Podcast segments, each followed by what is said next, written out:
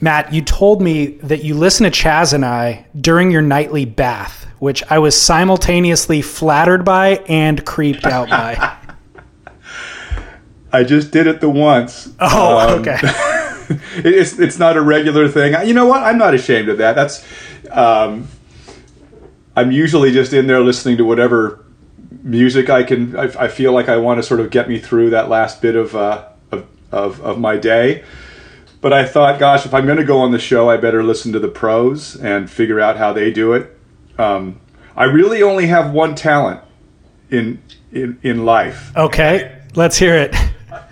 I can I can copy, I can mimic people. You know, like so if it's a um, if it's if it's Final Cut Pro or if it's writing or if it's even surfing, I'm always good at figuring out who's a lot better at it than I am and how close can I get to what they do. So I thought, well, I'll listen to uh, to you and Charlie, and maybe that'll you know put me put me in the at least in the game. So that's that's what that was all about. It wasn't anything uh, too that's strange. Super kind of you, and I appreciate you um, using us as the examples of who would be good at this because that's probably a stretch. Um, so welcome though to the podcast world. I began inviting you on this show three years ago, man. What the heck? Why have you been dodging me all this time? That's the voice of Matt Warshaw of the Encyclopedia of Surfing, a voice that you actually don't hear audibly that often. You see his words all the time in print. Um, but I'm sure that you're well aware he's been doing kind of a press junket recently to do this final push of subscriptions for the Encyclopedia of Surfing, which will go extinct on January 1st, 2018, if we don't help Matt hit his target, which I think geez, I forget it. I think it was about a thousand subscribers total. So we can easily do that as just by people listening to this show. Chas and I get into that in this episode, but I wanted to give you Matt's voice. Um, just as a primer, I do a full 60 minute interview with Matt, and we're going to publish it on an episode of Wax On on the Surf Splendor Network on Monday. So you can look forward to that in just five short days. Um, make sure to tune in for that. And then, of course, Chas and I will give the full spiel for why you should subscribe to the Encyclopedia of Surfing. All right, without further ado, enjoy today's episode of The Grit.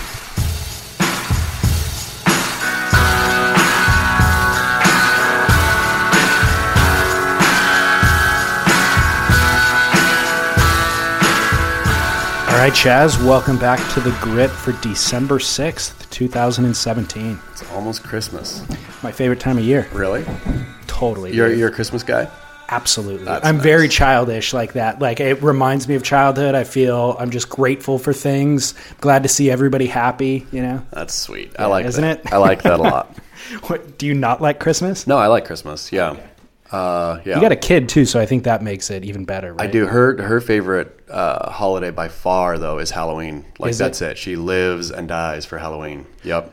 I could I could see that for a kid, um, dressing up and all that. Yeah. I could not care any less about Halloween. Yeah, yeah. Like if it never happened again, I'm fine Big with that. Deal. Yeah, no, for her it would be a, a, crusher. I'm down with Thanksgiving though too. Oh really? I hate Thanksgiving. Really? I loathe it. This this past Thanksgiving, I finally convinced the family not to celebrate Thanksgiving. It was a no way a coup. Yeah, we went out to breakfast and went and watched a movie, and I didn't have to eat any crappy stuffing or turkey or cranberry sauce or I, I love I mean I like the idea conceptually of getting together with loved ones that's great and all that but Thanksgiving food is so vomitous mm. as to be I, I like I avoid turkey whenever I can and so to have a whole day around turkey to me is just yeah so you said you like uh, getting together with family the concept of it but not sure. in practice does that like it in practice too. Okay, but, okay, okay. But you know, like yeah, it's maybe mainly a food related. I mean, a food related thing where at least I think in most families you eat this this big gross meal at like two p.m. at a total weird food mm-hmm. time, and so it's just like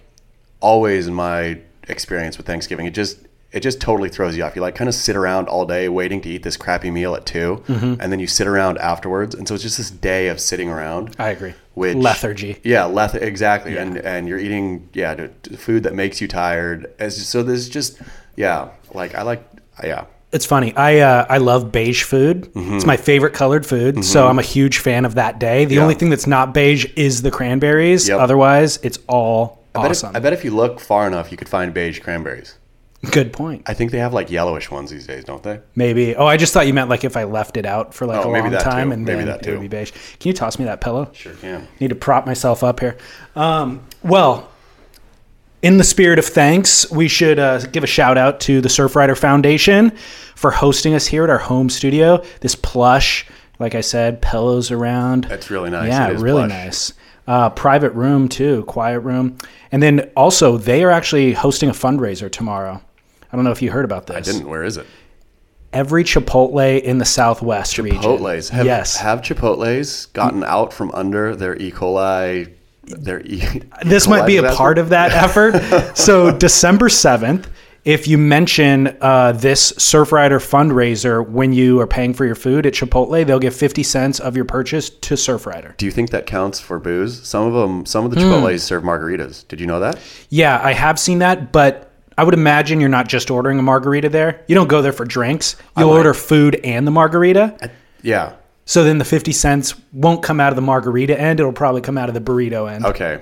I'm gonna go in. Uh, you know, Surfrider, I'm gonna go in and order a margarita tomorrow, and just see see if I just one margarita, and s- I mean maybe two margaritas, but see if I can if I can get them to kick booze money to Surfrider. Are the margaritas made with tequila? Yeah, Patron. They, Really? they actually Okay. have top shelf. I mean, I think they have two, or the one that I went to, they had two levels. You get like a Sauza one or something, and a Patron one. What do you um? What kind of tequila do you use in your margaritas? Oh, if I'm making a margarita, I usually go not as bad as Sauza, but I usually go kind of uh, Casa uh, Cazadores or like a kind of a middle shelf because if you're mixing, you know, sweetness in it, you don't need to have a very fine tequila. Yeah. Do you use silver though, or like blanco? Yeah, sil- or I'll go silver. Okay. I'll, I'll usually do. Yeah. one time I made the mistake of like a friend had went hunting, had gone hunting. He was gonna make um, elk burgers. And he's like, "Yeah, why don't your contribution just bring over stuff to make margaritas?" Yeah. I'm like, "Well, he's putting together this nice meal. I will top shelf. top shelf, Yeah. right?" So I bought like this super nice Yeah. reposado. You could not taste it in the margarita. waste. It, it was a waste. exactly. And what's worse is we got so drunk because I made what I thought was a healthy pour. Sure. We sipped it and we're like, huh, not enough tequila. Yeah. So we add more tequila, sipped it again and go, wow, I put twice as much as I normally do. Yep. Still don't taste it. Got absolutely smashed. Yeah, no, uh, yeah. For all those listeners out there who don't know how to make a good margarita, Yeah. Mm-hmm. I mean, it's a silver, a mid-shelf silver. That's all you need. Any more than that, you're just, Straight lime just juice. pearls before swine. Yeah, Yeah. totally. All right. Well, uh, that was our all part of our Surfrider commercial. Yeah. That booze education. Yeah. See, you get a lot when you come here. exactly. Um, so surfrider.org, and then just a great organization to support, not only through burrito purchases, but I think it's like $25 a year membership. Super doable. Easy. The other person who um, is well worth contributing funds to, our good buddy Matt Warshaw. Matt Warshaw. Give me the sales pitch, Matt dude. Warshaw's in a sales drive. I think it's for the month of December, and he needs thirty thousand dollars in order to keep the lights on at both the Encyclopedia of Surfing and the History of Surfing. Both fantastic resources, a lot of fun. The thing about them, I think, is they're I use them like I use Wikipedia, where I just have a weird question about something, and it's and I love that uh, he's kind of taken, you know, because Wikipedia is always so, you know, is it true, is it not? Right. That that kind of crowd-sourced information is is dubious at best. Sometimes it's a nice jumping off point, but you know, in case you have a quick question, it's a it's a nice resource. And Matt to have done what Wikipedia did, you know, for everything for surfing is pretty awesome. And it's you can go down the funnest rabbit rabbit holes in the encyclopedia and history. And they're just well written. Like that's the dang thing is Matt Warshaw is such a fine writer, and yeah, like a historian. You know, I mean, he's a Berkeley educated historian too. So, uh, and it's just three bucks a month, I think, uh, subscription fee. And with that, you get uh, encyclopedia, history, and you get Above the Roar, which is his, I think, blog. honestly, it's the Encyclopedia of Surfing is worth it alone. Totally. Those other things that he's built are really cool as well, but it's like Encyclopedia for three bucks a month. It's a no brainer. Yeah, three bucks a month. And I agree with everything you said about him. Um, I just feel like I don't think people understand because Matt is not a self promoter, the amount of work that's gone into it with zero financial incentive. Yep. Like he built it all on spec without even a business model uh, you know conceptualized it was just like i'll build it and then i'll figure it out and so he tried a couple of different business models and did a poor job even promoting those you know sure. and so He's not a promoter. no, he just He's really a isn't. So he needs people like us. And I told him, I was like, dude, people don't know. They would support you for sure. They just don't know. And what I think I've figured out over time is like, if you ask, people want to support you oftentimes, especially if you're building something that good and nobody knew that he needed help. Totally. And it's like the guy's um, raising a kid, like he's got a family and he's just been doing this as a passion project for four plus years. hemorrhaging. I mean, that's the thing too. Is I think Matt was uh, saw the writing on the wall that you know because it was a fine enough ish business. I think as a as a print thing. I mean, he- they could put out new editions. You know, his publisher would put out new editions every so often, and he would get a you know, I mean, it wouldn't be a big paycheck, but he would get paid something from that. And instead of doing that, he put it all online, right, Mm-hmm. for everyone to get. For and the three bucks is like a three bucks a month is like a silly small amount to pay for Totally. for that resource. I mean, it's way less than you would pay, you know, if you just went and bought the Encyclopedia Surfing. I don't know how much they retail for, but I, I would imagine it's more than, you know, it's probably 30 or 40 bucks. I would think at least. Yeah. And with this, it's continually updated. That's the other thing is like, yeah, we're I would love to pay Matt for his back work, but the reality is he said he has an unbelievably long list of things that he needs to add, and he he's adding to that list every day and he's trying to prioritize it Yep. for what's the most relevant. And it's like, well, that all will take an endless amount of work in the future. So he's got to be able to pay the bills along the way. Are you in the Encyclopedia of Surfing? No. You should pay Matt, you should tell Matt you will give him some X amount of money if he makes an entry for David Lee Scales, Is- Surf podcaster. Is it acceptable for him to take a payoff like that? I don't think it'd be a payoff. It would just, I mean, you're a, Right about me? Sure, you're a surf personality though. Like you you have every there's every reason in the world for you to have an entry in the Encyclopedia. Maybe not enough longevity yet. You think? How long Pod- have you been how long have you been doing Surf Splendor? I've been doing the podcast for four years Four years seems like enough longevity to me. in the surf world. yeah. It might be. I mean that's like a that's like you're an old an old man of surfing. What are you, That- 10 years in now? Oh, I'm at least. I think I might be 12 or Okay. even I, I'm I think I'm pushing even 15 at this Really? point. 15 years, Okay. not of full time, but of like I think I first started writing for Stab probably 15 years ago. Yeah. All right. Well, here's what I'm going to, I'll pitch to Matt then. Do a page for uh, podcasting. Oh, yeah. Doesn't have to be my, my own page, but just a surf podcast page. How much do you think that's worth? How much would you pay for Um, a page on podcasting? I don't know. What's, I, I have no idea. What's Yeah. the right price? He used to Matt used to sell. I mean, his other business model before this was he would sell uh, advertising. So right, you could own Yeah. whatever the category was. you sponsor a page. You sponsor a page Yeah. exactly. So did you sponsor a page? No. I sponsored uh, drugs and surfing. what was the cost? It was cheap. It was like ten or twenty bucks or something. I thought I, I do remember looking into it, and I think you're right. Like tw- it, I think there was different prices. yeah. So like oh, yeah, yeah, Kelly what it was. Slater would have been expensive. 125 That's what it was. bucks. That's what it was. Yeah. I think drugs and surfing was 25 if I recall. And so I, I had drugs and surfing for a year, which it felt really good to own drugs and surfing. Yeah. yeah, I like Only lasted a year though. Yeah. Um, well, I have a couple of follow up questions before we get into kind of surf related gossip.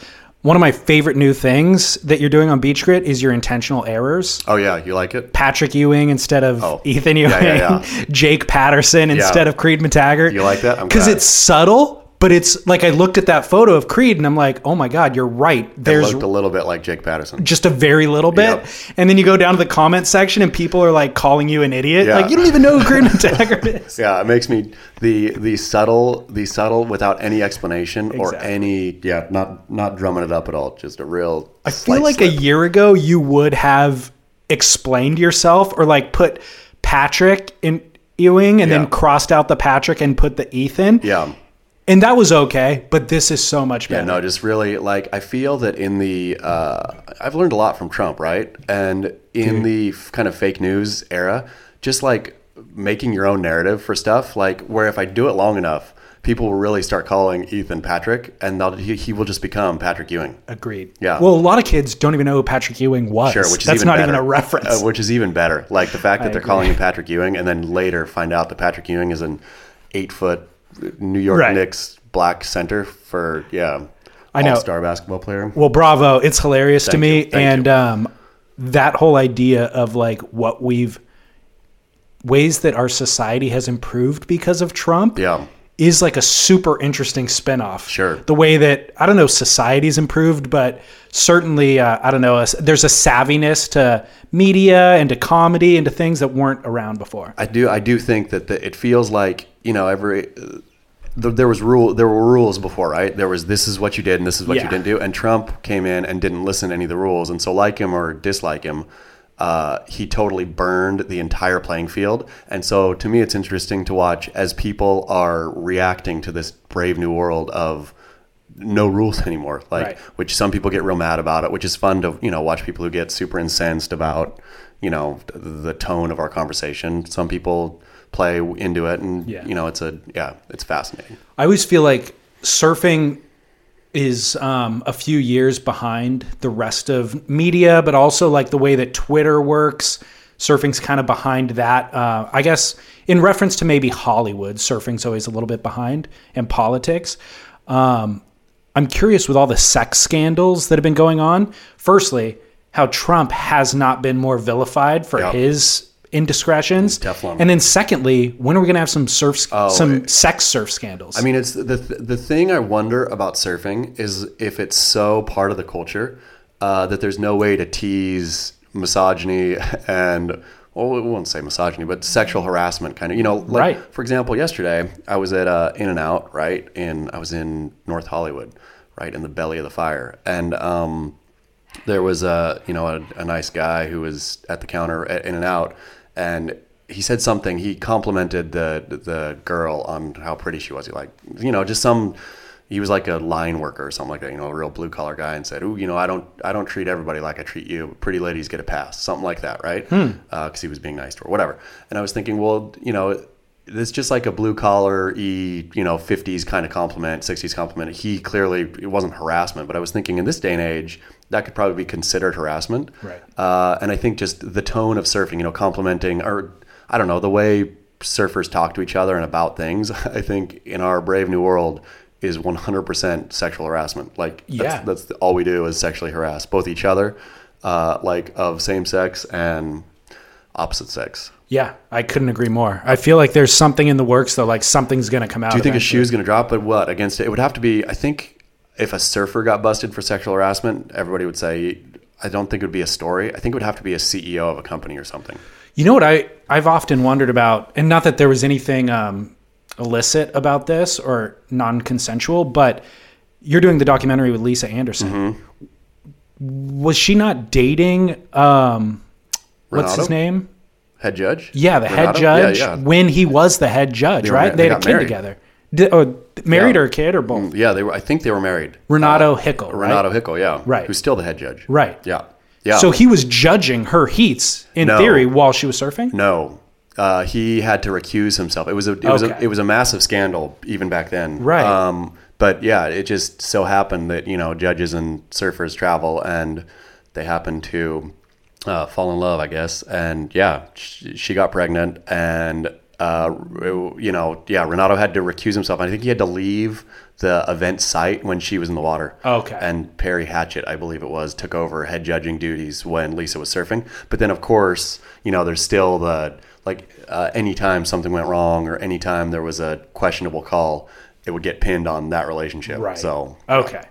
Thanks for filling. Did you get that information from the Encyclopedia of Surfing? I got that just last night from Lisa herself. We, No way. We finished the yeah we finished the interview portion of the film last night. So, How did that randomly just come up in our good. It was- conversation? It was, a good call. Yep, I was fresh, fresh on the on the top of my brain. Wow. Um, well done. So, just last word on Matt Warshaw. Do you know he listens to you and I talk on this podcast while he's taking a nightly bath? Oh, that's a good. I did not, but that's a good place to listen to a podcast. It's a nice visual. Does Matt Warshaw take nightly baths? Nightly. Oh, Matt, it's nice to know. It's nice to know. I'm. I, yeah, I'm, I'm happy about that. Yeah, I know. It kind of made me warmed Yeah. my heart a little bit Yeah. too. I was just like, wow, that's again weird, but It's intimate. Flattering. It's nice. I hope he. I hope he's drinking a something in the while he's taking. I hope it's like a full ritual for him. Like turn on the podcast, get in the bath. You know, glass of red wine. Yeah. no, a glass of white wine would be even cheesier. Oh, just oh, Candle it. I want bubbles in that bath. Okay, Matt, if you can send a picture uh, of that of your scene, then we can raise even more money. I feel. We promise not to post it on Beach Grit. um, speaking of Jake Paterson slash Creed McTaggart, have you ever watched a single episode of Snake Tales? uh, no. Me neither. Yeah. I don't even know. Like, I don't know if anybody's watching it. Like, Is so it still around? Yes, it's still around. Jake Paterson does um, documenting his kind of life coaching and traveling on tour with the Ital or the um, Italian. I was thinking Leonardo, Yeah. the um, Quiksilver team. I mean, it is the Italian team. It, it well, it's a la it's a la Peter King doing tour notes. Sure. but with much lower production value, way worse shots. Like it's all super pulled back, like from the top of the beach. Him shooting with like a handy cam. Have you ne- have you never seen it? So I pushed play on episodes four or five times. Okay. And I look at the timer, and the timer's like eight minutes long, the the video itself, and I make it twenty seconds in. Because it's too shaky. It's yeah, it's terribly produced. Really? Within those, you know, first twenty seconds. Okay, I'm gonna go in and watch. I want to go see Snake Tales. I, I totally give credit to uh, or like Jake because of remember when he got kicked out of the booth, him and Duma. Oh, yeah. like yeah, that's one of my more favorite WSL or ASP things that's ever happened. Yeah, because they were betting beers on whether or not um, Marc Lacomare was going to get the score against Joel Parkinson Yep. and the Quiksilver Pro. Yeah, and like basically making fun and got booted right out of Yeah. the booth. Did you feel like that was justified? No. Hell no, dude. Yeah, of course not. That's what all the. I mean, every WSL announcer should be doing a version of that. Like, or not everyone, maybe, but but there should be lots of fun making in the in the booth. There Well, my is. my interpretation at the time of the WSL stance was like, oh, it's because they're advocating for alcohol, drinking, and betting. And now look at them, and they're, they've got Corona as a sponsor. They Yeah, have sure. Jose Cuervo No, as a it's all- sponsor. yeah, it's all totally. Yeah. Yeah. hypocritical. Um, Well, uh, Snake Tales, Duma. Oh, Yeah. irreverence and like making fun. You posted an article about feeling uncertain about your stance is uh, throwing grenades at other surf media. Did I, I really had I I had to look at myself in the mirror. Well, I've said it multiple times in our recent episodes. I feel like you're softening up, dude. I might be. I might be. I, I don't like it. I mean, the problem is like I've been doing this for again back to you know 15 years now, uh, and I basically had the same shtick. So for me, you know, like really going out and and shit stirring, uh, I suppose it is called. Um, and I was just wondering what I was really wondering more than is it good or bad is or you know is or is it I, I didn't care at all if it's right or wrong.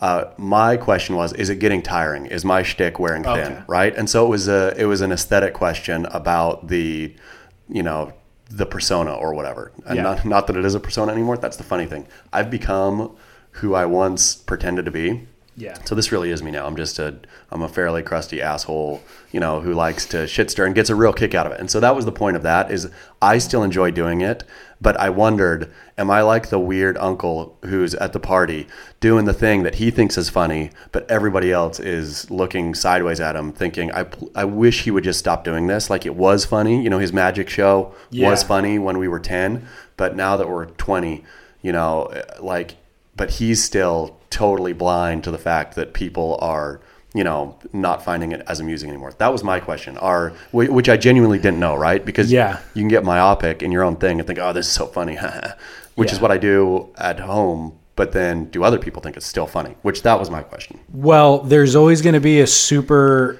devout segment that loves magic. yeah I So there's that. that's the fine. Magic Castle is still like attended well every single night. that's my market Um, it's a small market, Yeah. but you got it a, a cornered. small and shrinking market. Yeah, I just didn't want to. I just never wanted to get annoying, or I never want to get annoying. Right? Like Yeah, if yeah, yeah. if what I do is annoying, then I'm happy to retire and or you know change. I well, retire. Did stuck. you find resolution? Not really. Like I, I realized once I put it up, or like I wrote it really honestly, um, which is kind of rare for me. I, I guess in a softening up way, I'm being way more honest these days. Like genuinely putting what I'm really thinking, you know, without any spin or without trying to be amusing. Uh, and then when the first comments were coming in, like, "Oh, you know, we love it, keep doing it," or whatever, like Yeah, every- yeah, everything was generally positive. I thought, well, that just looks like um, it looked. I didn't mean to be fishing for compliments, but it totally appeared that I was fishing for compliments uh, when the when I read the comments. I can I offer my uh, feedback? Yeah. I would like to um, confirm or affirm you in what you're doing, and I would like for you to commit to this next phase with pure confidence and resolution, like. Really go and give her hell. Absolutely, dude. Okay. And I think that there's a way that you can refine. I I think like when I look back at your body of work, there's pieces that were more successful than others, you know, A lot and unsuccessful pieces. so I think that you can refine the style. I think the sincerity and the vulnerability of that piece was a strength of it. Okay. And so commit to that. And there there needn't be just slinging mud for the sake of slinging mud. Yeah. But there definitely needs to be an irreverent, gossipy thing in surfing. And you and I have talked about it a lot. It's like it's all a joke. Surfing entirely is it's a big funny joke. it's a big funny joke. We're all just playing in the ocean at the end of the day, like we were when we were kids with sandcastles and boogie boards in the shore break. So that's all it is. And if you maintain that headspace, it does make a lot like a world title campaign look really absurd. See, here's the thing. I mean, and I still have, I still question, like, okay, so of the surf media, from let's let's look at the inertia stab, let's throw in Surfline, and you know everybody else in here. Uh, why does everybody still? It, it's it's so confusing to me. Why does everybody still pretend that you know they don't read the bad things written about them or whatever? Right? They Like, do. Yeah, you're right. because it's they it's totally like- pretend. Yeah, it's because it's we're a tiny, tiny, tiny little puddle of people. Like there's four people in here. If one person's saying a bad thing about the other two, uh, does does pretending that you didn't hear it make you look? I mean, does say let's just talk about stab and the inertia, the ones I pick out the most. Uh, I was waiting until it took 24 minutes for you to bring them up in this episode. Good, good. That's, a new record. That's good. Uh, the stab and the inertia. Uh, when I write bad things about them and they pretend they don't read it or don't respond to it, in their minds, in their collective minds, do they feel like okay, we're being we're being the bigger people here, uh, or do they think we're minimizing what he said by not responding? Like we're gonna pretend we're gonna pretend that that's so infinitesimal that we didn't even hear it. Let's pretend we didn't hear it. Yeah. Uh, or what's the? I'm real curious. If you ever have Ashton or anybody else on the show again, ask them, ask him or Zach What the tactic is. what the tactic with not responding is. I'd Yeah. be real curious as like, yeah, do do they think they look better, or do they do they think they're making themselves look good, or do they think they're making me look or Beach Grit look bad? I think they both would answer differently. I do think that the inertia tries to um, act a bit more serious. Yeah. I think Zach's response is like, "Oh, I'm not going to like lower myself to even have this pissing contest with you Yeah. because what we're doing is serious and high-minded." When it's the exact opposite, Yeah. where it's like, no, actually, the pissing contest is the only fun part of it. That's the only part that matters. because it's all absurd. Yeah. You thinking that you're changing the world with what you're doing is actually the silliest thing of all. You know, it really is. So true. Um, oh. Well, okay. Moving on, there's a couple of things that have happened pretty significantly in surfing. About two weeks ago, we recorded our last episode on the weekend because we had a busy week ahead. Yep. And then Monday, before we published the episode, the WSL released their tour schedule for next year. dropping bombs. dropping bombs. So it kind of cut our our uh, ep- usurped our episode, so to speak. But um, they added the wave pool. It's on. lowers is off. Yep. Keramas is on. Fiji is off. Yeah. What's your thought? You know, I've had a lot. Initially, I thought, well, what the hell is this? Uh, Fiji, losing Fiji and Trestles to me are real big blows to the tour. I understand that Fiji is super expensive to put on. I think it's the most expensive, or or was from when I last heard. Um, losing Trestles, I think losing Southern California's only, you know, or yeah, Southern California's only tour stop. Um, I just thought it was really unnecessary.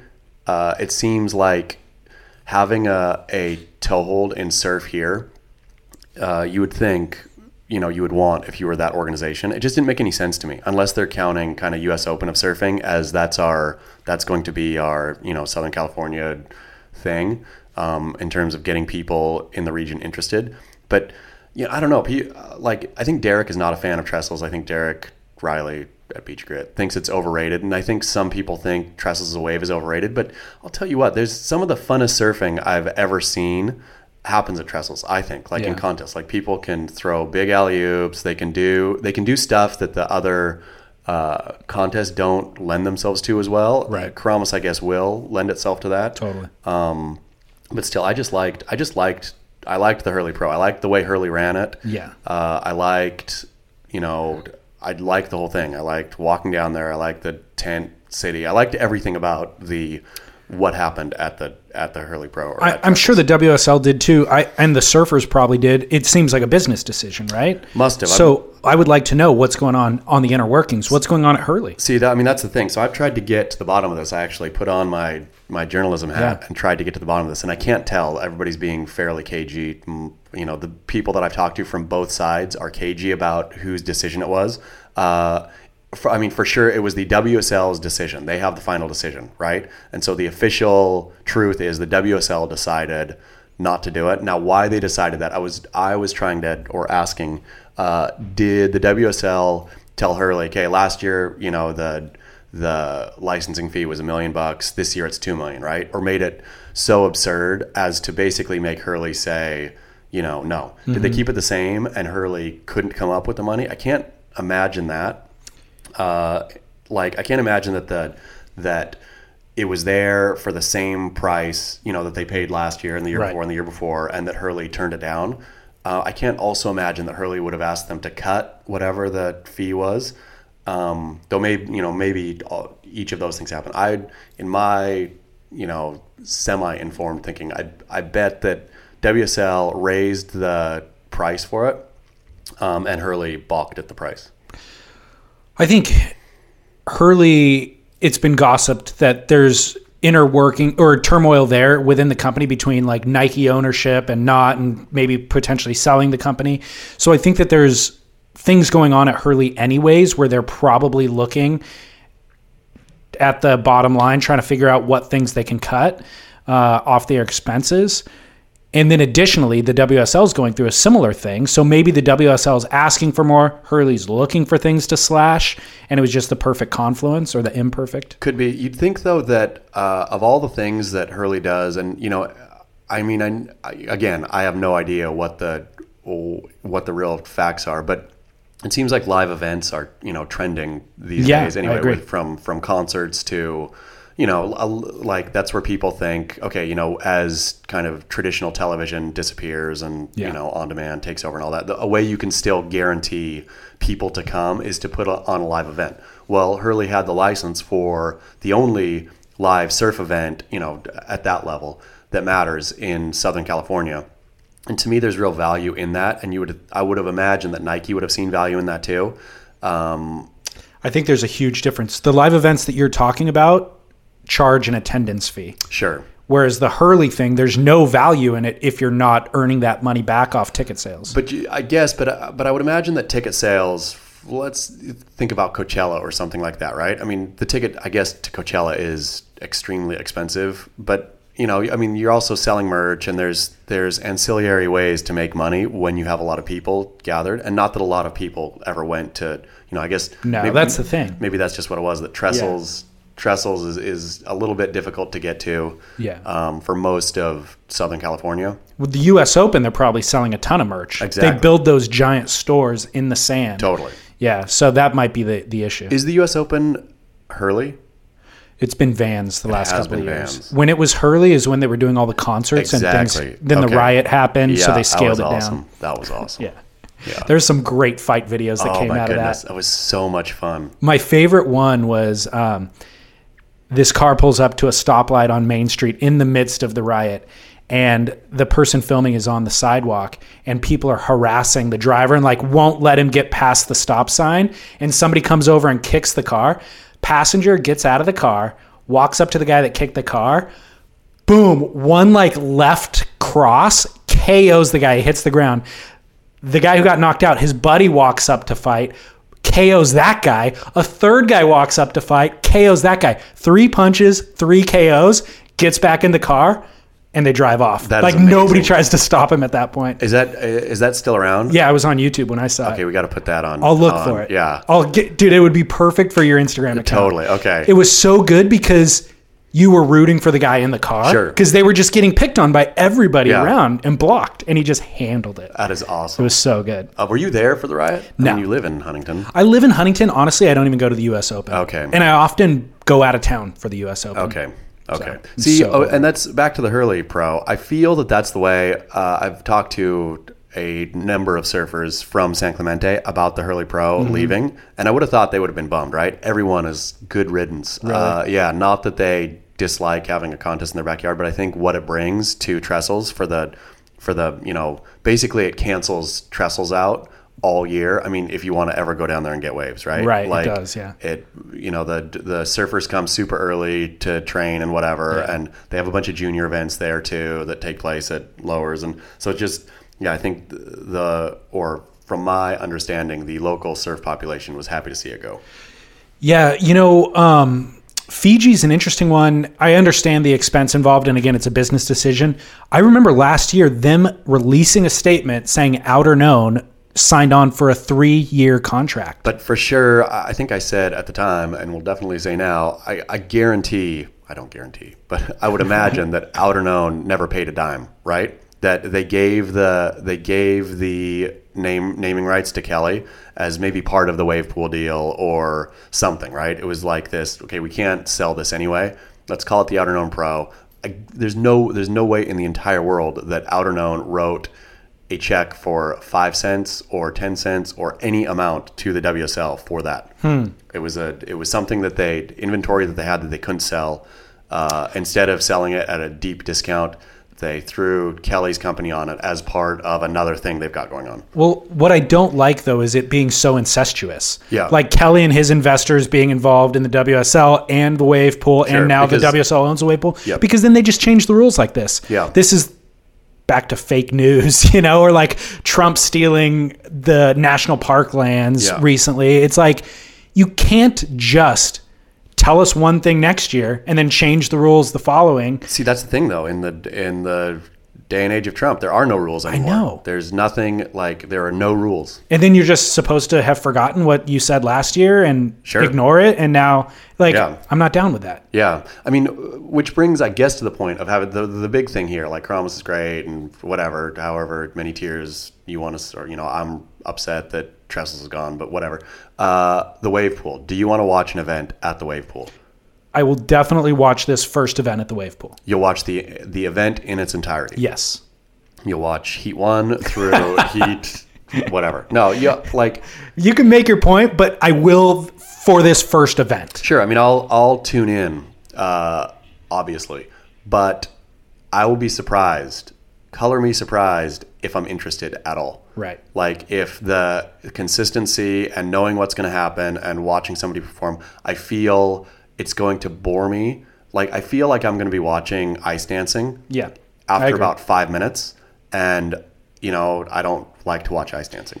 No, I, I totally agree, but I want to watch it just um, to see what it's going to do to surfing in the future. Like, can we figure out a way to objectively score the the the sport? Is that a good thing or is it a bad thing? Um, is it does it actually intensify the rivalry aspect? You know, like if you're both given the exact same surface, then does it?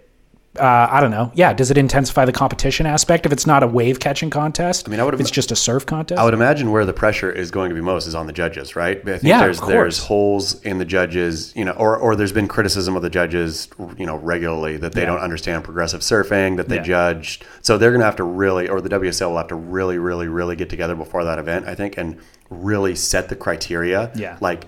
So surfers know, you know, we are basically going to judge an air reverse at this, you know, a whatever at this, or whatever at this, depending, and then Yeah. give it uh, degree of difficulty, which surfing's never had degree of difficulty before as part of the judging criteria. It's speed, power, flow, right? There's no degree of difficulty where I think it's kind of assumed in those things, but it can't be assumed anymore now that the the playing field is is static. Static. Right.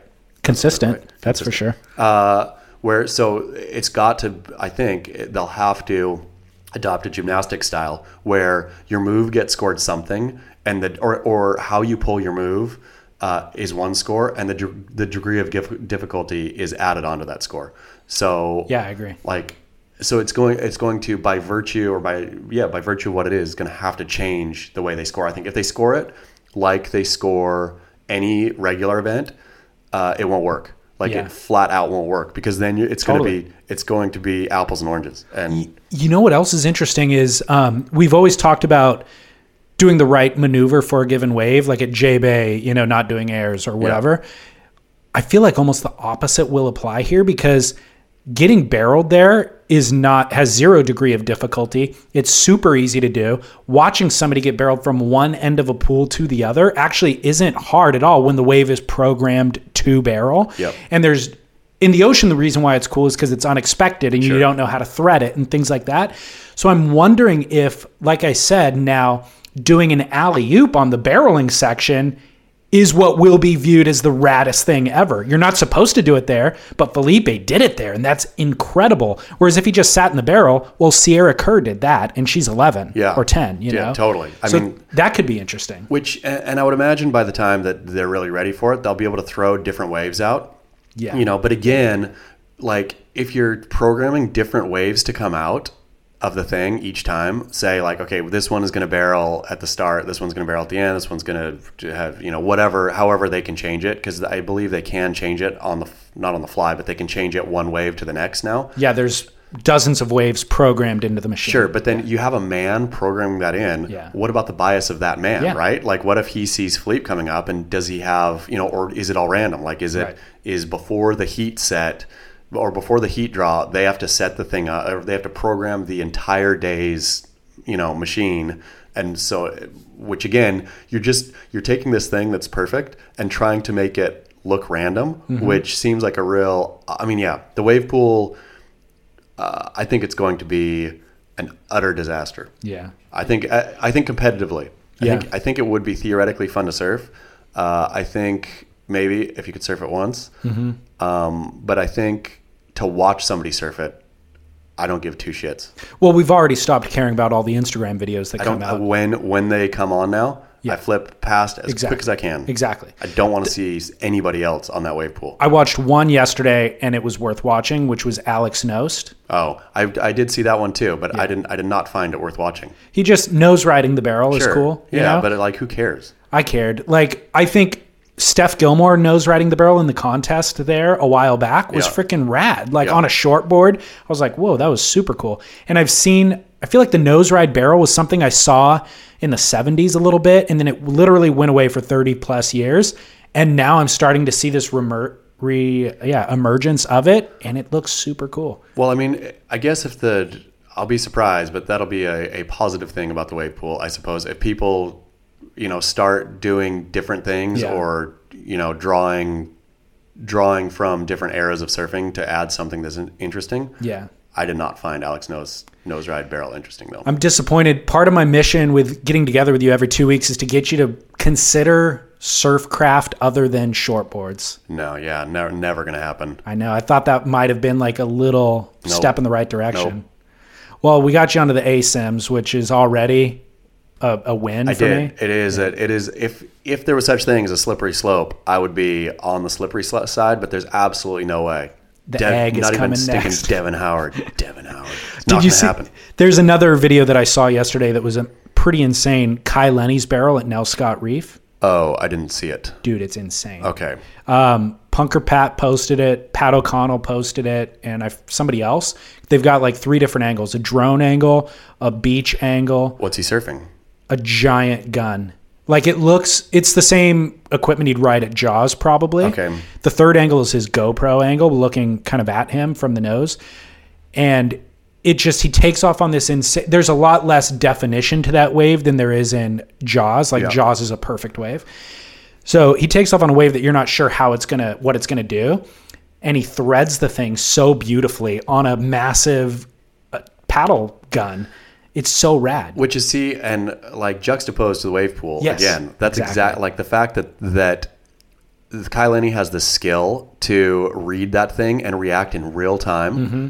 is that's to me the beauty of surfing, right? Is that's what that's what separates the pros from me is I would see that thing open up and maybe if I had 20 minutes to think about it, Uh, I could figure out what kind of line I was going to do, and then I would still fail. Yeah. To, to be able to read that thing and know what it's going to do and where to position yourself in real time is uh, that's I mean that's when surfing becomes magic. I And when agree. you when you even get a minute of that in yourself, when you get that sneaky little barrel and you ride it right, you know, out or you hit actually hit the section where right when it's jacking up or whatever, like those moments in your own surfing life, I feel are, you know, that that's surfing and that's what the wave pool, I would imagine, doesn't afford. Hiring for a small business is critical.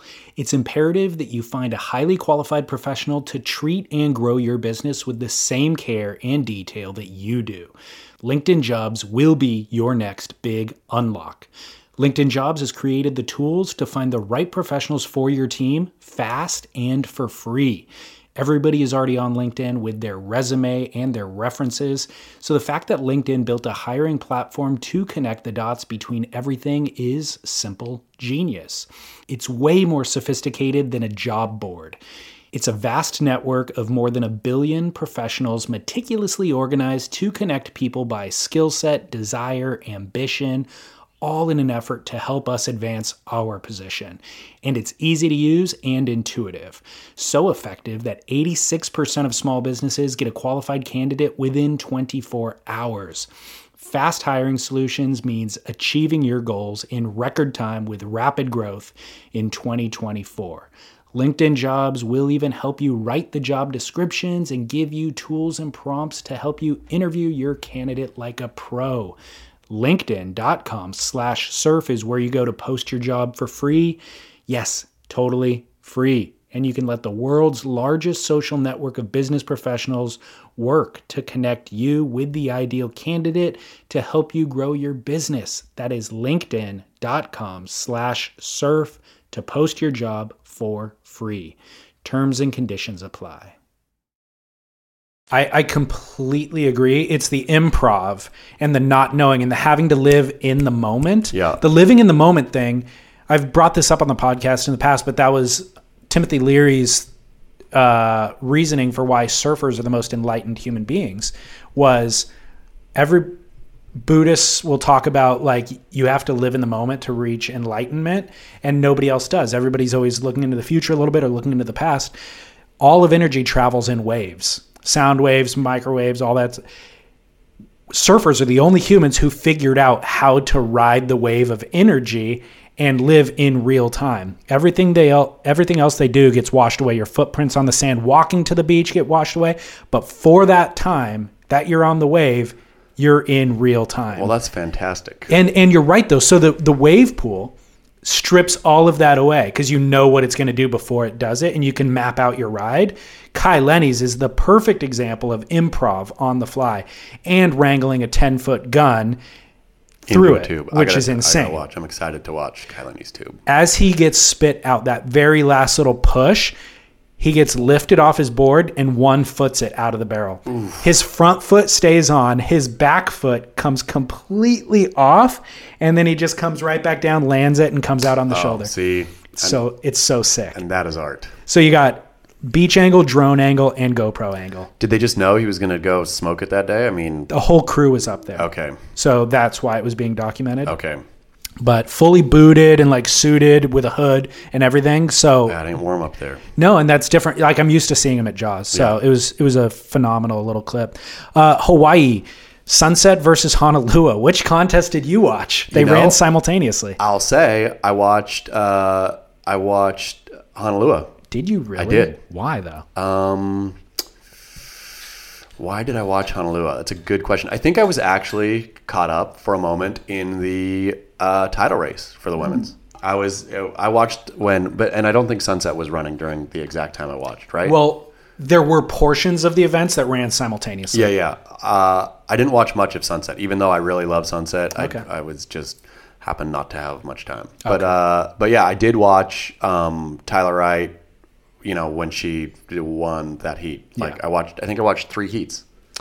Yeah, leading up to that. Courtney Courtney lost, and then I think yeah, you're right. Tyler had to beat kind of, Tyler had to beat whoever was in her heat. Malia, maybe. Ew, I don't remember. Uh, Yeah, yeah, yeah. whoever it was, Tyler had to beat, and Tyler, you know, won decisively, and and Honolulu looked so fun. It was pumping, and the girls were surfing really good. Did you watch any of it? I did. Yeah, I think she beat Brisa Hennessy. Yeah, that's that's, what it was. Yeah. Um, yeah, I did watch some of it when I had to choose between Sunset and Honolulu. I chose Sunset every time, but I did watch it. The thing of it is, like, you're right. The waves are so fun looking. Yeah. and it suits certainly Stephanie Gilmore's style like unbelievably Totally. well. And I would love to go surf it, but I know it's a challenge to get waves out there. You know, like, and I will surf it one day and I'll battle it out. But I think about. Could you imagine with one other surfer Being for 30 with- minutes? which is which is the yeah. Oh my uh, god, it looks so fun, dude. No, that wave looked, and that, that's why I think I liked watching that contest more, Yeah. or not more than Sunset, but that's why I watched it is because those waves looked so fun, and the girls were surfing them so perfectly. it Like, suits them perfectly. Yeah, not and not to be overly sexist, but yeah, if the women's tour did more like that, it like had waves that really suited what you know th- what the women's tour is right now. Yeah. Um, yeah, because I love I you know three heats. I, I haven't watched three back to back heats of women surfing in my entire life. Right. Uh, and just the way the swell looked, the way they were surfing it, it was it was captivating and wonderful viewing. Well, congrats to Tyler Wright on her second world title and Steph Gilmore on winning the event as well.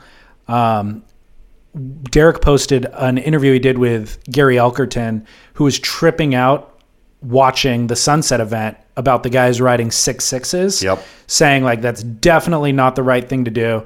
Um, they're riding six, six, six sixes on the inside while there's 12 footers breaking out the back. Yep. And his thought was like, look, in my day, we used to get those 12 footers, connect the dots through to the inside, and then rip the inside as well. And that's what these guys should be doing. What do you reckon? Yeah, I, I reckon Kong is right. Do I you? mean, sure, if there's if there's bombs breaking out the back and you're not there, like unless there's something really wrong with them, to me, come on, especially at a beach like Sunset, where Those are mush whole- mush burgers, though. sure, but it's the whole point of Sunset, right? I don't know. I mean, it was up until I watched Barron Mamiya freaking rip the inside bowl with like three super insane turns. Yeah, like I don't in know. the bowl, you know? So like I agree with Kong in theory, but I just go, well, if you're gonna surf the twelve footer out the back, you do need, like he said, a seven six. And then when you get to the inside bowl, you can't do the vert snap that Barron Mamiya is doing. And I'd rather watch the vert snap. But let's let's talk honestly now. We live in the future, right? Where board transfers are a Oh. regular thing. Why wouldn't you? Why wouldn't somebody paddle out on a on a proper gun? And you know, like Brad Domke's skimboarding in waves now. You could easily ride a skimboard on that inside section, or a, you know, a skimboard like surfboard, where you literally you paddle to catch the burger bomb, awesome, weave it through, and then transfer. How sick would that be? Ten point ride. Exactly. There's- I don't even care what you do on the wave. If you pull off the transfer, I'm giving you a ten. Is that a? You think that's against the rules? Do you think you cannot paddle out on two boards? There's no rule that says it that it's not allowed.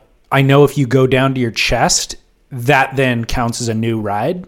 But they don't. Okay, so you're. Uh, If you had to transfer, like jump off and land on your stomach and then get up again, that would not count as one continuous ride. but, those if you- guys don't. Those guys. I mean, at least Domke and Jamie O'Brien and those guys always they hop on their feet. They're never Perfect. going. Yeah. Then that counts. I think they're transferring into foot. Yeah, Then that's. that counts. I want to. I want to put the challenge out to Jamie O'Brien next year, Sunset. Of like the hundred surfers that surfed in Sunset, I can't believe none of them thought of this. It must be illegal. I think they're just not that bright. I mean that's true. Also, you could you could almost this day and age with board technology. I bet you could you could like jettison the back half of your board, right? Like you could have foldable fins come out of like run up to the nose, have the back half of the board break away like a rocket, Mm-hmm. and now you're on the inside bowl on a on a you know five ten. Perfect. Yeah, I don't know why we're smarter than everybody else. like it's a good question. we're board designers, Yeah. we're innovative wave riders. Yeah, at sunset. Yeah, exactly. Yeah. Engineer a brand new world tour for the WSL. I do like I do like guys taking off on big boards on big burgers though. I like to watch that. Like so Kong was his argument was like that is super challenging to do. Connecting the dots, reading the way that the inside bowl is going to connect like that is so challenging. And I'm thinking, yeah, that is challenging, but so is doing 3 turns in the lip at the inside bowl at sunset. Like Sure. that's insanely challenging. So you can't Kong. You can't argue that one is more challenging than the other. They're just entirely different things. That's and, true. And of course, his argument is, yeah, but this is what Sunset is for. You're supposed to. I also reckon though, like uh, Mason surfs really long. Like True. his dad makes him or doesn't make him, but I think has has taught him the make him. ways of a longer board, right? But Yeah. which Mason rides a pipe and everywhere else. Where I reckon you could have a. I mean, was Mason in the Sunset contest? Yeah. He lost early. Okay, on a big board. I don't remember, but yeah, probably. I'd like to Sounds see. familiar. Okay, I'm gonna go back and do some forensic analysis. I know, but you're right. He does generally ride much bigger boards than Yeah, where, where I reckon that the way board design is today too, you could have a bigger board that you could still catch the outside bergs and and maybe not shred quite as hard, but shred properly on the inside bowl. It was interesting. The final ended up being three. Um, well, there was four people, but three of them were California, Yep. Like groomed since they were children to be professional surfers. Griffin Colapinto, Kolohe Andino, and um, Connor Coffin, who ended up winning the event. I've really questioned that investment on surf brands and even parents, like to s- start sponsoring a kid for six figures when he's 12 years old, hoping that by the time he's 18 that he's on the world tour and you somehow recoup that investment. And this is the first time where it actually looks like, hey, maybe It's a good investment. maybe they yeah maybe Yeah. they made what are your thoughts on that kind of model of early sponsorship with california groms I mean, it's just a rough one, right? Like if a kid is is preternaturally talented, then you want to give him or her all the resources in the world or whatever they can get. And it's not to me it's like similar to a rich dad who tell you know doesn't give his son money and makes him go work in order to teach him values and lessons and all that which is all artificial and weird anyway because the dad's rich and so you're just you're just foisting some fake thing that onto your you know some set of rules onto your son to what end like i mean to me that's artificial also having a amazingly talented 12 year old kid who's not cashing a surf paycheck is just artificial. Like, Yeah. and and the artificiality sort of uh, cancels out. I think, you know, the like if a kid sucks, then yeah, don't don't pay him. But if a kid is good, he's gonna get good, gonna get and should get paid to serve. yeah i i don't know about shoulds you know because it's just like I mean, as long as somebody's willing to pay him. But to turn it to turn it down, to turn the paycheck down because No. you know, I want Junior to really earn like learn the value of a dollar or whatever or I want him to surf because it's fun Right. or whatever reason you're to put out there. To me, if he's good enough to ha- like and all three of those guys, right? Connor, uh, Kolohe and Griffin are all I guess Connor a little bit to a lesser degree, but I really love the way Connor surfs, right? Yeah. Like Connor is on a different. I think okay, so Kolohe and Griffin, I think, are kind of two peas in a pod, right? San Clemente kids who are like groomed to surf to the criteria, basically. Have a well-rounded, more or less game. You know, it, it'll take a while to fill in some of the bigger wave stuff or whatever, but well-rounded, really good in the air, like really quality turns, etc., cetera, et cetera. Where you know, and I feel that uh, uh, Connor decided at some point just to become an, an old school power surfer yeah which is you know that's awesome too. But in any case, they're all crazily gifted, and not to not to have been sponsored or, or paid to surf would have just been weird. See, I am going to take a different stance. I think we're entering a super interesting time in surf and just, I, I don't know, maybe in culture at large, where the Wade Carmichaels of the world, who was the hmm. other guy in that final, by hmm. the way, are the ones. Everything in this world that we do, it's all going to be the underdog and the undersponsored and the self-funded and all of that that reigns supreme. So we're seeing it with surf brands. We're seeing it like with Matt Warshaw's Encyclopedia of Surfing, where it's kind of like talk to anybody. Do they still subscribe to Surfer Magazine? No. Well, sub- Surfer Magazine needs, let's say, 100,000 subscribers to stay in business. Warshaw needs 2,000. And as the subscriber, you can email Warshaw and he'll email you back. You know, and so there's this personal connection between him And he's actually more knowledgeable than anybody that worked at the magazine. He used to work at the magazine. So all these things, you self generating content, me self generating content, these are the relationships that people want to have. And I think it's going to be reflected in our professional surfers. So this will be, I mean, already qualified for the tour Wade Carmichael, William Cardoso. Um, there's a number of guys that are also sponsored and fully funded. But I think that the guys who will survive on tour will be the Cardosos and the Carmichaels. See, here's the difference, though. I think is you, I, and Matt Warshaw have no talent. Uh, I think we've like done the the best we can. You know, really cobbled together whatever we can from a very limited set of resources. Where talent, I think, changes this this this dynamic, right? So I think sometimes like Kolohe, Griffin, let's just yeah keep on the Kolohe Griffin train. Like are again preternaturally talented, right? They have skill and ability above and beyond the average guy. Now, whether that gets spoiled out of them or whether it, you know, like Lonzo Ball plays for the Lakers, has a dad, you know, but Lonzo Ball is whether you like him or dislike him is is incredibly gifted, right? Can can pass the ball like very few others.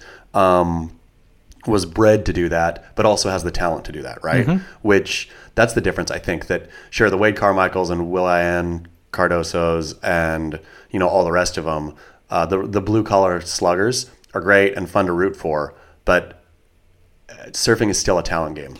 Okay, and I don't know. I think we're entering a new era, and you think the talent the talent is going to shift. Well, the, that's suggesting the, that Wade Carmichael doesn't have talent. How old is Wade Carmichael? I don't know. I'm going to say 24. If Wade Carmichael is 24, uh, then yeah, I think Wade Carmichael is is clearly talented, and I think having a blue collar slugger uh, is awesome. And I think professional surfing also, you know, there's a lot more that goes into it than just surfing. You have to read the wave, you have to read your opponent, you have to play, you know, know tactics and all that kind of stuff. So there's something there, but I think uh, pure ability um, is not going to necessarily trump uh, those other things. But that's think, my point. But I think pure ability. If you stick a surfer out there, I mean, I guess, yeah, I don't know. Well, so he's he's he's 25 by the way. I just looked him up on the and, WSL site. Here's my counter, or here's my additional argument. Ethan Ewing, yeah, right, had all the markings, uh, like that preternatural talent that you're talking about, all the industry support. I think he actually was either first or second on the QS last year when he qualified all everything you need to be a success story. He like his junior career proves that he's also a competitive tactician, you sure. know. And then he goes on to the CT this year and Failed. he wins one heat throughout Badly. the whole year, yeah. and then loses in the third round, even though he won the first round or the second round heat. So you have to que- question, well, what does it take on the CT if it's not this unbelievable talent because by all everybody's measure he is like a top 10 talent in the world sure you Which, know, and I guess maybe you do have a point. Like looking at the um, the incoming rookie class, right? There's four, I believe, Brazilians, uh, and two or uh, Griffin, correct, uh, four and Wade Carmichael. So there's yeah. four Brazilians, two, uh, one American, one Australian, right? Yep. Um, I don't know much about the four Brazilians. I will say that Tom, Tomas Hermes, is my is my new favorite surfer. Okay. I've decided for the year and maybe yeah, for the future as well. Uh, I'm a I'm a Hermes guy. Okay. Um, but yeah, the rest of them, I don't know. I don't. Well, like, so my, you know anything about them? Yeah, I mean Yago Dora, we oh, saw Yago, him I compete. I know Yago. Jesse Mendes, I've seen oh, slugging it, it out back. for a long time. Yeah. Jesse Mendes to me is one of those is one of those real blue collar kind of competitive guys. Yeah.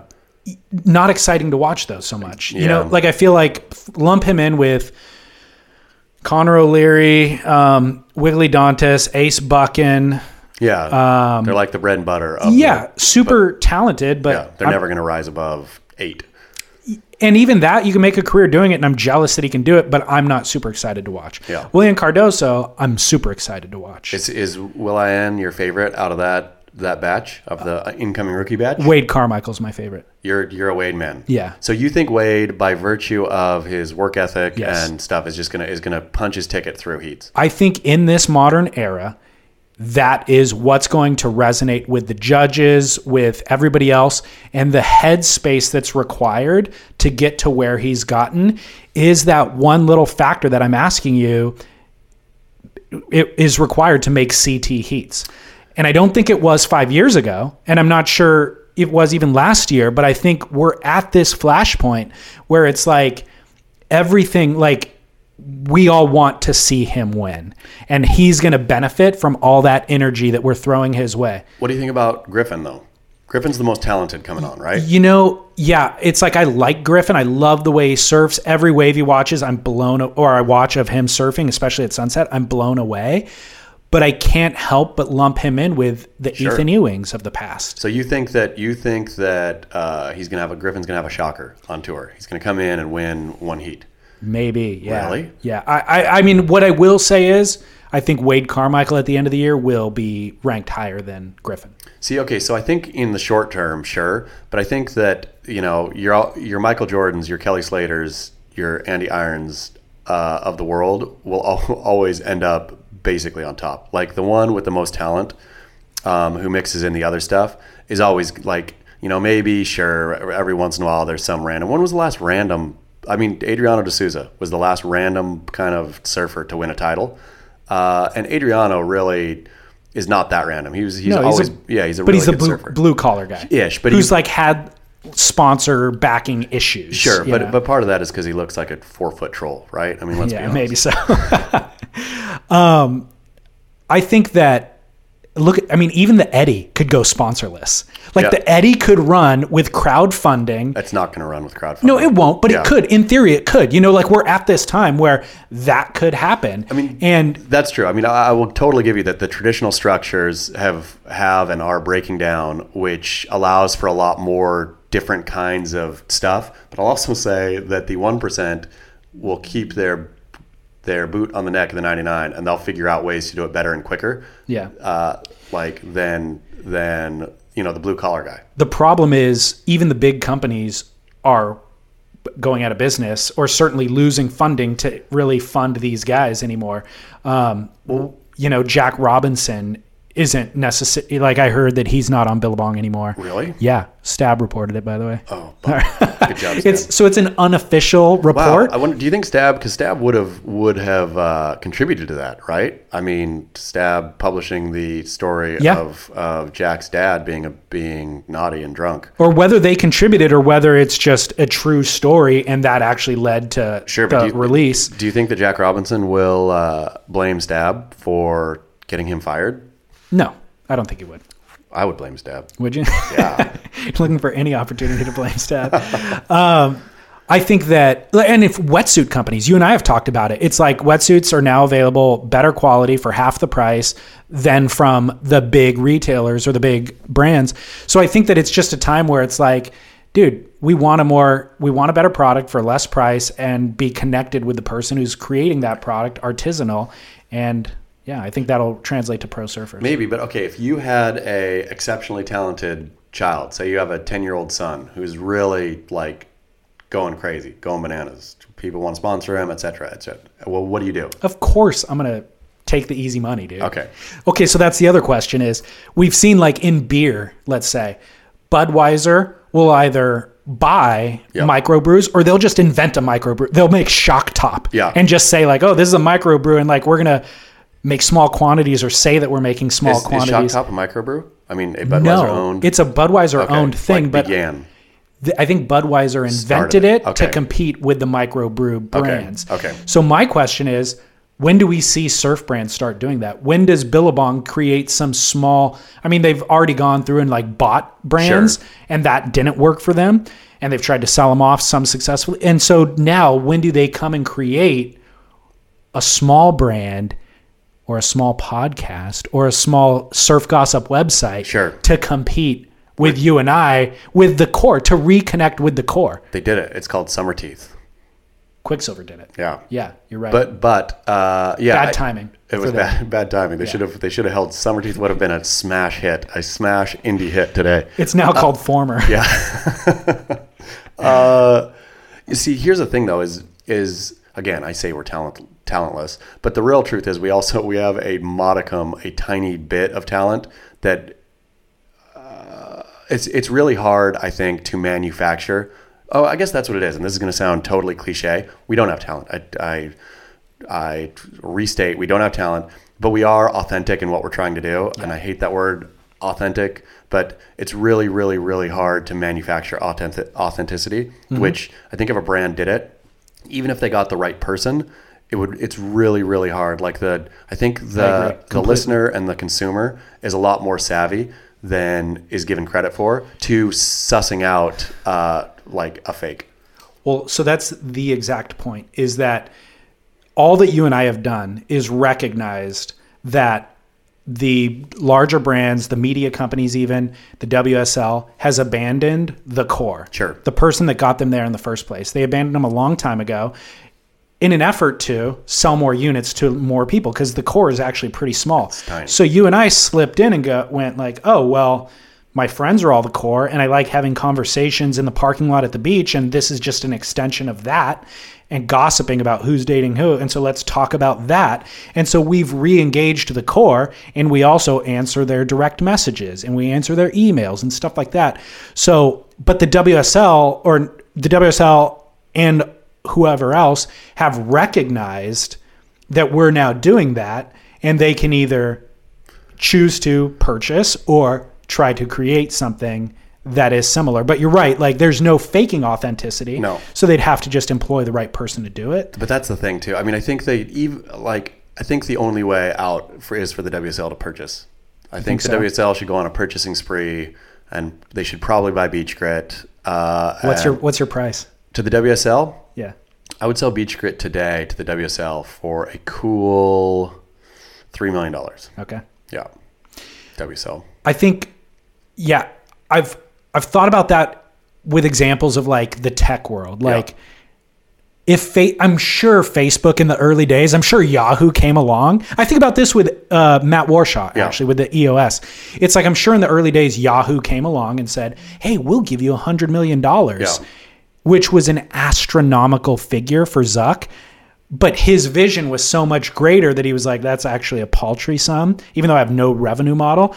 And so I would like to think that like Warshaw keeps that mentality in place where it's like what I'm doing is actually more significant than anything that you guys endeavored to do and has more I don't know if I just engage individuals on a one-on-one basis I can actually grow this and be more you know profitable But what about Snapchat? They came to Snapchat, remember, and said, "We'll give you X amount of billion of dollars," and the owner said, "Ha, no." And now Snapchat is like worthless. so you got to be super savvy and really and you have to be resolute in your plan I mean, I guess you have to be resolute and believe in what you're doing. Yes. Like, if money comes, great. If money doesn't come, great. Except for, yeah, I mean, I guess just to keep the lights on. That's the crazy thing is Matt's thirty thousand dollar fundraiser. I mean, it's a infinitesimal amount, right? Yeah. It's not like Matt Warshaw needs four hundred thousand dollars. Like, No. there's zero greed in the thing. It's Right. just the base bare minimum that it takes for him to keep the lights on, Yeah. right? Uh, to, to draw the smallest salary in the entire world and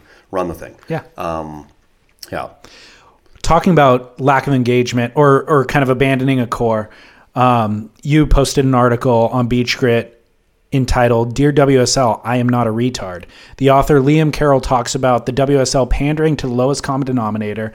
Um, this whole concept of like abandoning the core and trying to broaden the audience. So, do you think that the WSL specifically can successfully entertain both the core and the new novice audience? Yes, and it's so retarded to me that, that they haven't figured this out. It's every other sports league. It's called color man and straight man. Right. And the WSL only has fucking straight men, and they're all like fine enough to listen to. Yeah. But they neither engage an outside audience nor do they engage the core. So you have this pool of bland That's nothing exactly right. where if you would have like Ronnie and uh, Joe are totally fine as a straight man, right? Uh, Strider is almost okay as color. He just doesn't have enough, I think, um, insight. Uh, and uh, what's the name? Who's John John's coach? Ross Williams. Ross was almost good as a color man, because, but he wasn't quite interesting enough. I thought like he had good insight, but he it wasn't, you know. But I mean, why don't they bring Jake Paterson back as a color, or Duma, or anybody who's you know both funny, insightful, maybe going to go off the rails a little bit, and that that's why that works in sports. You have the Yeah. straight guy who calls the action. You have the color guy who adds insight, and you can have they could have multiple color guys, right? There's just no color in the WSL. It's not that hard. You get guys who the color guy would engage, Yeah. the, basically speak to the core community. Um, and again, with the dang crappy shit authenticity thing, I hate authenticity, but I wish there was another word for it. But since there's not, uh, the audience that doesn't know surfing still wants to absorb they want it to feel authentic it doesn't feel authentic No. the wsl So broadcast true. does not feel authentic it's not it's the way zero surfers talk it's the way zero surfers engage with surfing the way that joe turpel and martin potter talk about surfing is isolated to Joe Turpel and Martin Potter. So real surfers listen to it or watch it and say that that's not me. Non-surfers watch it Yeah. or don't watch it, uh, but if they did watch it, they would say, "What is this?" By trying to appeal to everyone, they appeal to no one. To no one. Yeah. Zero. Well, it's a total wash. The author used the UFC as an example of commentators that are actually doing a phenomenal job at what they're doing because they're speaking on a very high level. Completely. As experts in this sport, analyzing it expert level, they're never pandering down. No. And so, and I, I thought that was actually a really good example. And it, it highlights what you're talking about, which is the UFC, when it first happened, was so raw. And there was people like, sending letters to congressmen to get it outlawed and all that and it was outlawed in a lot of states and the the UFC never said well we're going to make this palatable for the mass audience Yeah. There was a couple things they did along the way like create weight classes Yeah. and not allowing people to punch each other in the nuts and Yeah. bite which was allowed in the early iterations of it but that wasn't to pander to the audience it was to improve the competitiveness of the sport and to make the sport better but they never pandered to the audience and made it palatable. And what ended up happening is they realized people actually have a tolerance for this. And the core audience isn't a small number of people. There's actually an infinite number of people who want to be the core if we just gave them a core product. Yeah. And that is where the UFC has had tremendous success. And I'll tell you what, I watch it. I bought a fight recently. My brother came over, paid full freight for the thing, and not as a core fan, but watching it and wanting to be a part of the core, knowing I'm never going to go to a gym and knowing I'm never going to like study up and learn what an omoplata is. I, I still don't know what it was, you know, but I heard Joe Rogan say it and I'm like, that sounds amazing. See, but and that's the thing. I think that again, uh, the authenticity of what they're doing and how they're speaking to it and their knowledge. Like I don't have to know No. what what the words are. I don't but know. I know that it's something. Yes. And again, the WSL is giving me nothing. They're No. giving me absolutely nothing. They're giving me a jam off the top or a little squirt on the inside section or whatever. And I and with UFC, I think no, there's as much to talk about surfing as there is the UFC, right? I mean, I think the UFC is visually more dynamic in terms of one man beating the shit out of another man. Or one It's all woman. just compressed into like a real tight Yeah. three three minute Totally. And surfing can never be that, but surfing can be I think surfing could have a lot more growth by for, by not trying to be big anymore. By trying to actually Exactly. go and engage the core. And I think not only would you actually engage the core, but then people would there would be a halo effect of people who weren't weren't interested coming on and saying, Well, what is this thing that this group of people is so interested in? Yep. Uh, and I think it would, you know, it would never grow to UFC levels. I don't. I, again, I don't. I don't think surfing is is it's just a harder thing to understand. But I think it would grow. Yeah. I think it could grow to golf levels in terms of viewership and stuff. I agree. And the UFC is the example they need to follow. Like, th- I don't need to be a part of the core. I am part of the Halo, and I'm super attracted to it. Yeah, and you don't you don't feel bad for being part of the Halo. Like you don't No, you don't want to be No, part of the core. No, I don't. No, Yeah. I, I, I don't aspire to it, but I'm fascinated by it. And Totally. like the best documentaries I've ever seen are about something I know nothing about that I don't need to know anything about. I don't need to study up before I watch the documentary. I just go live in that world for two hours, ninety minutes, and it's like wow, fascinating. Yeah. you know. No, I think- subculture. I, I agree, and surfing could so. I think the product of professional surfing is a good product. I I do truly Yes. believe Yes, yes, that they put like the WSL has a great a great product. Yeah. uh, they're just doing, I still think, a fairly rotten job. They're doing a great job of broadcasting it. Yeah. Uh, but the, I mean, those commentators. Yeah. Like, It's not their fault. It's, It's the not. WSL gives them parameters that they have to work within. Well, and they put the they put the wrong people together, right? It's just like Potts should just get fired. God bless him. Potts God should dang. Potts should be gone. Uh, Potts, what I would love to see is Potts lose that position and we or somebody creates kind of an alternative platform to him actually be himself. Sure. And then for him to show up next year and commentate on our alternative platform being Potts, but do you think Potts? There's still any Potts in Potts? I don't know. That's that is a question. I wonder if Potts is just if if Potts has been successfully and fundamentally extinguished. Depotted? the, yeah, the fiery the fiery competitor of the 1980s has just been gutted. It's done. There's no there's no more there there. you and I have talked about that. We we really need to excavate that and psychoanalyze it. We need to like hire a psychoanalysis to come in and watch eh, videos of Potts from the 80s Let's and- start interviewing him. Yeah. let's do some psychotherapy with him and Yeah. get to the bottom of this. Because Potts, like we the surfing needs a Potts. Potts, if you're just taking the paycheck and faking it, that's okay. I'm not Yeah. even mad at that. No, no, I fine. I want to think that like you're still in there, dude. That there's some fiery angry man. The tattoos still exist. They do. The hair of. doesn't. Yeah. Potts. Get down to your fighting weight again. Come back to us, Potts. I know. We'll get you on a 20. Who would who would be a fun, fiery, uh, like a opinionated and not annoying Potts replacement? Well, it's not going to be Griffin Colapinto. No, no. So that's my that's kind of my point against that. But, you, Um, but just think how f- I think it could be Gabriel Medina. you think could I be a- think Gabriel tamps it down because we give him flack. Yeah. Like whenever he shows emotion and cries or whatever, or like cusses after he lost to Glenn Hall at the Snapper event two years ago, the internet gets angry at him. Is like, look at that baby crying on stage, and I do too. And then the WSL finds him, and then he shows up more refined next time. Yeah. And it's like, well, I'm I'm not sure what we're really. We might be uh, bargaining for getting more than we bargained for by forcing him to be by quiet. making fun of Gabriel Medina. Yeah. But it sure was fun to make fun of him for a while. totally. uh, but so I don't know who that person would be, man. Maybe shoot. but like today, I mean, Okay, I think uh, Mikey Wright is kind of trying to be that. Noa Deane is kind of trying to be that. yeah, get Noa. See, okay, so get Noa Deane in the booth. That would be awesome. Yeah, that would be really fun. See, and I just don't know what the WSL thinks they would lose. I mean, do they think they would come up against decency standards in broadcasting that Noa Deane would drop an f bomb? I mean, what's the what's the worry? What's the what's the potential downside of doing something actually interesting in your in your have a, color alienating alienating Jeep as a sponsor. Yeah, okay, great, but but That's uh, their concern. Sure, but they're they're. I always feel like they're going after smaller and smaller amounts of money from. Yeah. Like they lose Samsung, and they're of course. and they're just they're trying to be so conservative to fit. You know, whatever. Eventually, they just got to. I would imagine start over and say, "Okay, this isn't working like this. Let's kill the model. Let's. You got to be. You got to be. I mean, this is all Beach Grit. Not that it's worked massively well, but when Derek and I started Beach Grit, it was this is our tone the brands that like this tone will attach to Beach Grit Right. instead of trying to make Beach Yeah. Grit attach to the tone the brands like because Right.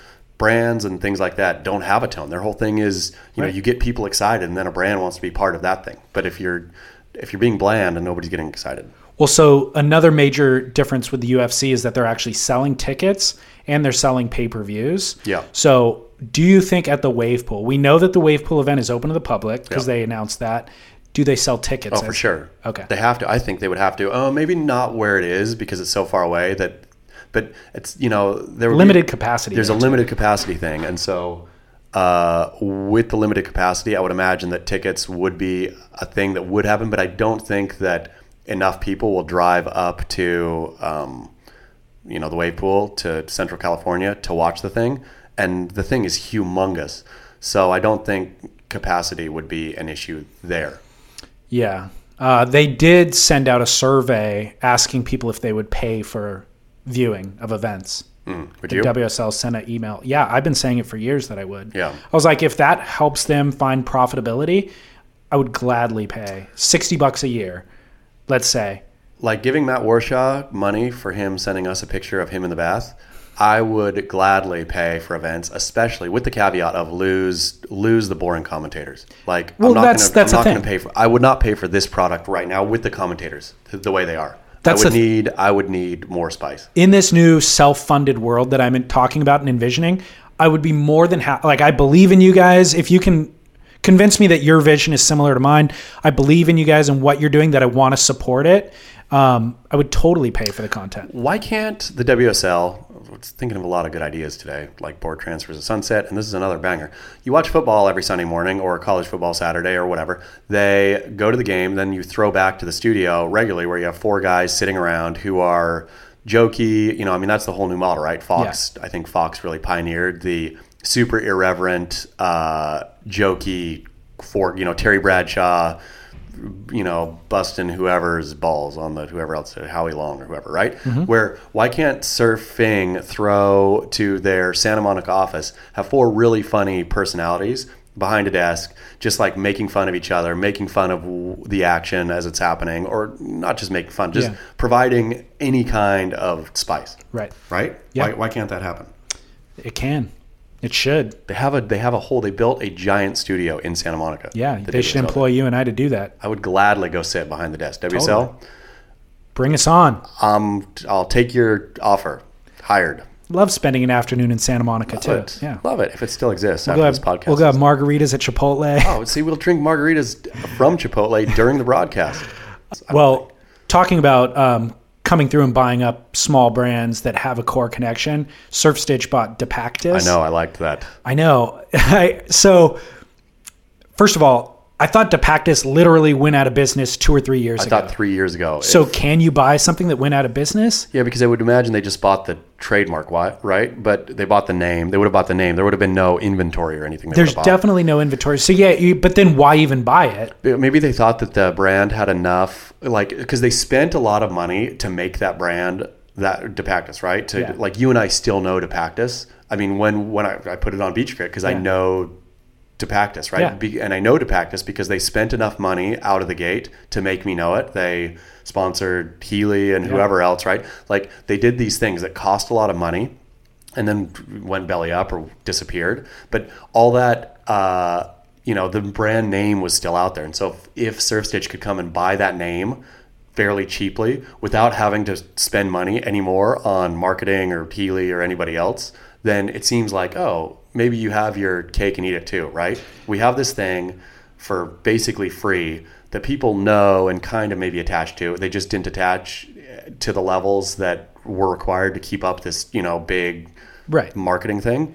And so just roll it out small, trying to compete. I would imagine. I mean, the their initial ad thing was straight up Salty Crew. Everybody's trying to make their own Salty Crew, right? Like Salty Crew is one of the only, uh, I think, successful Startups. successful brands, you know, that's come around in a while. That's that's I think wildly successful. Um, and yeah, Well, the funny thing is, I agree with everything you said, but you would need to use the same logo. You would need to use the same yeah, they didn't, did? They graphic design. That was my problem. Is I saw that it said Depactus, and I'm like, well, that's not the same Depactus I remember. Yeah. Which had like an actually like a pretty cool yeah, they spent a lot of aesthetic money, I think, on between- figuring out what the aesthetic was. between the logos and the font that they're using and just the color palette and all that. And then I saw this new thing and I'm like, oh no, that logo looks terrible and the font looks ridiculous. So this isn't the same Depactus. And then I watched it and I was like, oh, this is a reviving, but like a way, way crappier version. Yeah. Like all of the value that you said and the money spent went to the graphic design Sure. and it was well, I thought like it was well, executed. for sure. But if you're not buying those things, then you're only buying the name. The name had no value. It was just the aesthetic that had the value. But look at Surf Stitch's past acquisitions too. know, Stab. right. I mean, I think they make horrible decisions on things that, that just are are absolutely worthless and continue to do that. And and you know maybe they thought, oh, we have a sweet spot here because the No. it seems like the new positioning is trying to be somewhere in between Salty Crew and Patagonia. Uh, it's outdoor man Yeah. wear and yeah. But it's like that brand never developed enough to develop goodwill. No. All that it had was the aesthetic. And you're also not buying a line of clothing. It's not like, oh, they had this super cool line of clothing that never really saw the light of day. Yeah. No, they just slapped the Depactus name on new clothing Yep. that has no association with the old stuff. Like, it's bizarre. Yeah. It's bizarre. It's- But it's Surf Stitch. I mean, I think Surf Stitch You- is, you make a good point. A uniquely hor- horrible business. You make a good point. All right. Well, winding down the show, um, we're going to close out with a barrel or nah Great. segment, as we always do. Excited. Skimboarding. It's so barrel right now. Is it? Uh, I think totally.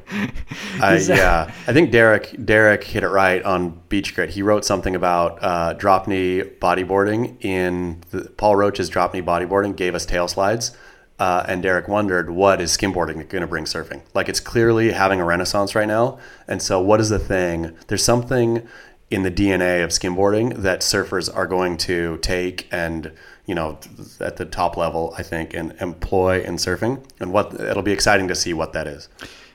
Again, I don't know if it's partially you're softening. You're more open minded now than you No, used to be as well. Like this is an alternative craft, and it's implying how it'll change surfing in the future, which is something you're always against. But but And now you're open to But it. But listen to me here. Uh, the skimboarder never. eh, It's perfect. He does not compete with the surfer at all for waves. He's doing. He's plying his trade on basically on land. Yep. Um, it's way fun to watch. Like I can sit at the beach all day, like at Laguna or whatever, like I, I have before, uh, and watch skimboarders just get smashed, right? Yeah. Because that's half the fun. Yeah. Uh, Austin Keen and these guys, you know what they're doing. Uh, Brad Domke, I think it's yeah, I think surf or skimboarding is more interesting than surfing right now. I'll go Would you that skimboard? far. Um, no, I'd be horrible at it. You know, I put it in the same category as skateboarding where Yeah. I slam and then I don't want to do it anymore. Yeah. Like I've tried doing it, not in recent years, but maybe, I don't know, last time I tried when I was 21. Yeah. Run as fast as you can, Jump. throw all your speed onto that thing, and then dig. Yeah. Hit, take a digger and hit hard on hard packed sand and get up and go, enough of that. Yeah, Like I'm not interested in that. I did. I did skimboard some in Oregon just because it would get so cold. Yeah. Uh, when I was a, Okay. a little kid, where I thought, oh, this is a this is a, you know, a thing I can do. An alternative thing. an alternative thing. So maybe that's where my love of skimboarding comes. All right, so skimboarding is barrel currently. Huge barrel. Wasn't barrel a year ago, might not be barrel next year, but right now it's barrel. It's it's the biggest barrel. It's like a gaping Kai Lenny stand up Perfect. barrel. Yeah. Um, well, one other, or barrel or not, number two, telling somebody to suck a dick. Like that. Hey, suck a dick. Yeah, this comes from a Beach Grit article. Um, This comes from an article that Derek posted about Joel Tudor, who got into an Instagram argument with some random commenter who told him that he does way too many drugs and he should be ashamed. Yeah. The, the commenter told told Joel Tudor that. So Joel Tudor simply replied, replied, "Go suck a dick." I'm gonna be. I'm gonna go barrel. I'm Really? gonna go. Yeah, I like kind of the the non-personal suck a dick. Not don't suck my dick. Go suck a dick. Random I don't care, dick. Hmm. I don't care which dick it is. Just go suck it. I like it. Well, once again, Beach Grit commenters provided a profound amount of wisdom in a very concise and crass package. Nick Carroll, not the Nick Carroll, but a, a uh, different Nick Carroll, said, quote, Go suck a dick is hardly a worthwhile insult if the target of your venom loves sucking dicks. More like words of support and encouragement. Yeah. End quote. I like that. Brilliant. Which is why I, I guess. I'm just gonna start using "go suck a dick" as a like not bad or not good thing, just as a greeting, or say goodbye. Hey, go suck a dick. Okay, I like it. yeah. So I think it's not I think it's not barrel, but now that you said that, that might be barrel. Using it as a greeting might be barrel. Yeah. I'm saying using it as an insult, not barrel at all.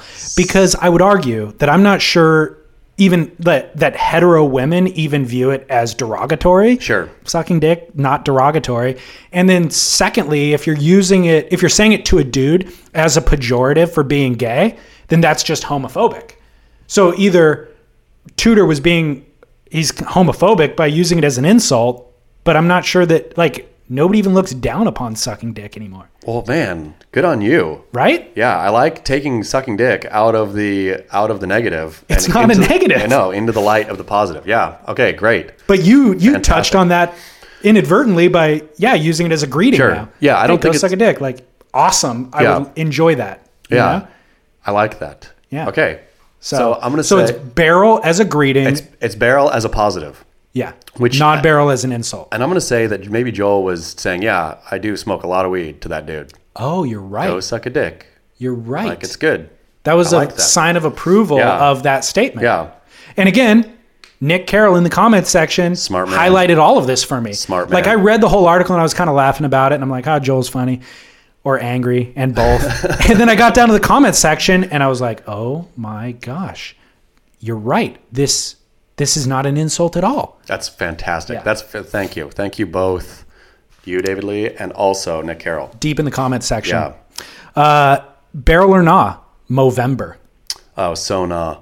Nah. I have to shave during November just so I don't even look like I'm tangentially participating in Movember. Though I got a weird uh, tagged in a really weird uh, Instagram message that said something about the biggest influencers of Movember are, and it was me and two other people, and I looked at them, and they were like massive, like had millions of followers and somehow I was it was like people who participate in Movember like these three Instagram influencers, which was me, which I don't I've never been called an Instagram influencer before, and two other people who genuinely appear to be Instagram influencers. I was Bizarre. baffled by the entire thing because I've always been very internally and externally when I have an, uh, an opportunity anti Movember.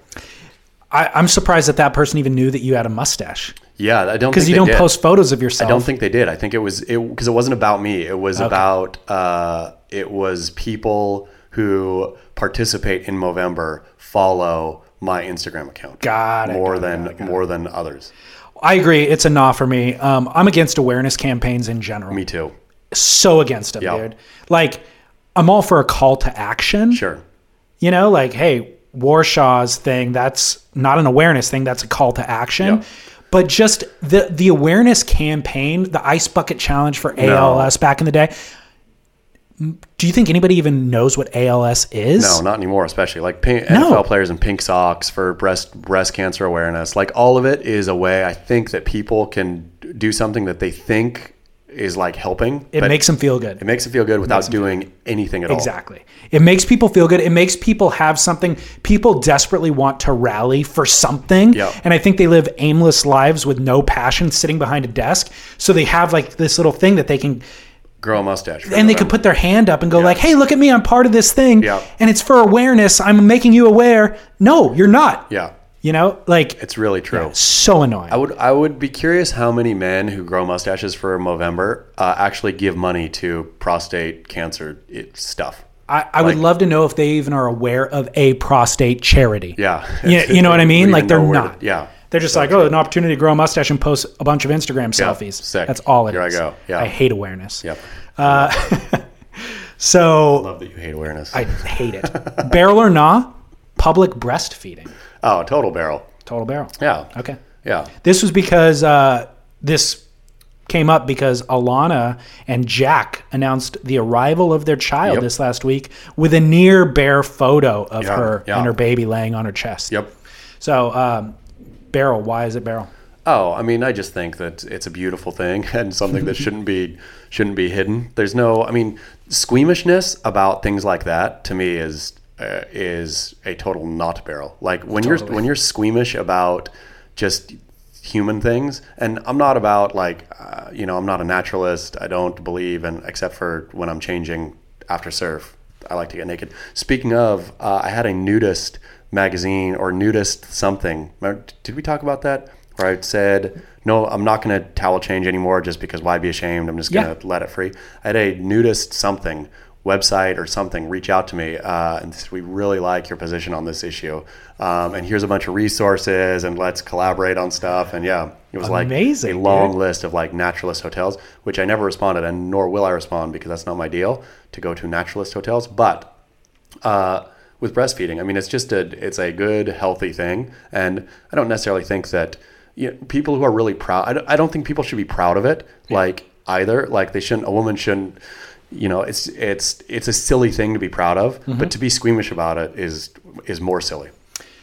I completely agree. Super barrel. It's insane that our society ever got to a point where like people were up in arms about public breastfeeding. I can't imagine what kind of what kind of sorry man I know, would right? stand up or sorry woman would stand up and be like, "This is this is obscene. This is inappropriate." I think it's also insane to even equate it with nudity. I mean, it's so weird. It's so weird, such right? A, such a weird non-sexual thing. Like honestly, any booby I've ever seen in my life that was being breastfed off of, I had zero arousal with. not. And even if I caught a glimpse of it, there was almost no impulse to take a second glimpse. No. It was just like, oh, it is what it is, and it's a human, kid- and it's like, a like kid feeding. Yeah. yeah. It's so the the yeah people who are so prudish as to have that be yeah are the ones who are beating off to breastfeeding porn oh, when they Oh, get home though. You know what I mean? Yeah, yeah. Both Like, sides. Both sides should should take a step back. But really, it's the congressman who is anti-gay marriage who's the guy in the men's room stall tapping like Yeah. if you have if you feel that strongly about Some- breastfeeding That's who it is. You're you're into breastfeeding porn. totally Yeah. totally well um, our psychoanalysis of all of these things this week is has come to an end my good friend Chas Next time we got to get Potts on the show. okay we got a lot we dude we should do a guest list for 2018 I know. Martin Potter. It's the top. that would be the top Think for you come sure on? Yeah, I do. I do. Um, all right. Well, beachgrit.com, your website, and then Reports from Hell is your Instagram. That's it. People are blowing it. If they're not following Reports from Hell, watching chicks on a branch doing yoga, falling off the branch into the river. How good was that one? Kelly posted it in his stories last night, Really? but he tagged Strider as the source. Because Strider stole it from me. Exactly. No, that's okay. The way this happens. You stole it from somebody Hey, too. sure, so- I sure did. I sure did. It's all good. All right. Well, surfsplendorpodcast.com is my website and where you can find everything that we discuss in this episode, all the videos of the fist fight in Huntington Beach, um, all that stuff, and then links to the articles that we discussed. There's also a comment section, as there is on Beach Grit. Chime in, join the conversation. This is not just between Chas and I. It starts here. It actually started on Beach Grit. Then it goes here. Then you guys talk about it again. Then Derek posts an article about it. It's the most meta thing ever. It lives on in perpetuity. it is meta, meta, meta, meta. It's the human centipede of surf stories. Beautiful. And then at Surf Splendor on Instagram. All right. Until next week or two weeks from now, Chas, get barrel.